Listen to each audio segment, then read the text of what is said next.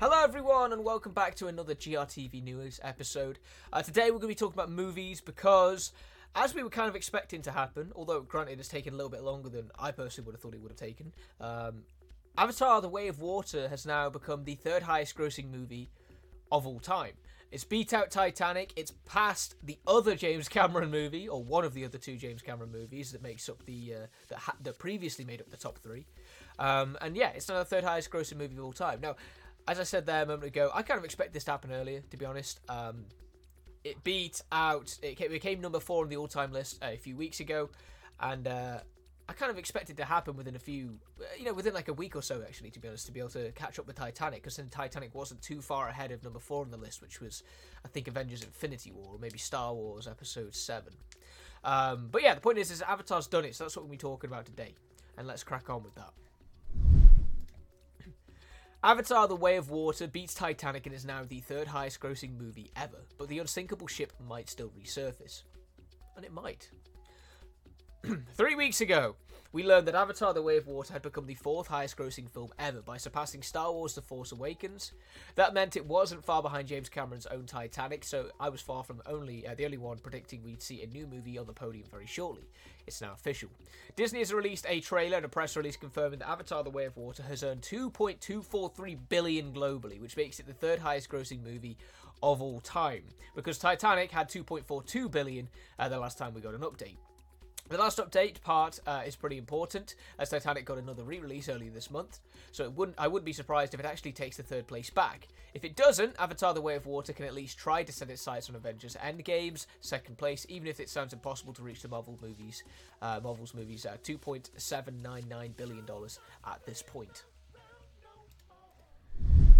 And that's the thing is that it does seem highly unlikely that. Uh, that, uh, Avatar: The Way of Water will catch up with the second and first highest-grossing movies of all time, which is respectively Avengers: Endgame and Avatar. Both of them are sort of like 600 million uh, away from where Avatar: The Way of Water is right now. And considering it's it's not really making much money at the moment um, on a box office sta- standpoint, it's been like two months since Avatar: The Way of Water released, and uh, its theatrical run has pretty much come to its uh, fruition at this point. Uh, maybe re-releases in the future we'll see that it, it catch up a little bit further, but as of right now, it looks like it looks like this is uh, probably the, you know third on the list is probably where we're going to see Avatar: The Way of Water remain, which is still remarkable considering. Well, considering it's the third highest grossing movie of all time, not much else to add to that. Um, and plus, as well, it's, it's, it's sort of the first movie post pandemic to really make a, a serious impact at the box office.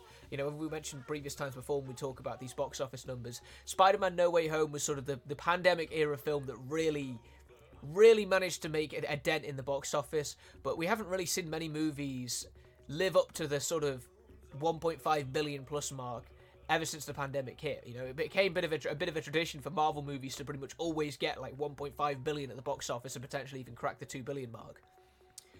But that sort of tapered off as the pandemic hit, and uh, now Avatar: The Way of Water is the first movie since the pandemic to crack the two billion dollar mark. So it's really exciting to see it do well. The question is, will Avatar 3 manage to live up to this this level of achievement? You know, Avatar: The Way of Water came 10 years or so after the first Avatar film, and there was that level of anticipation for it. But with the Avatar 3 coming out next year, right at the end of next year, two years after Avatar: The Way of Water uh, launched, will Avatar 3 manage to achieve a similar box office success? Like, it's a big ask, I think. But either way, as we know more, we'll sure to keep you posted.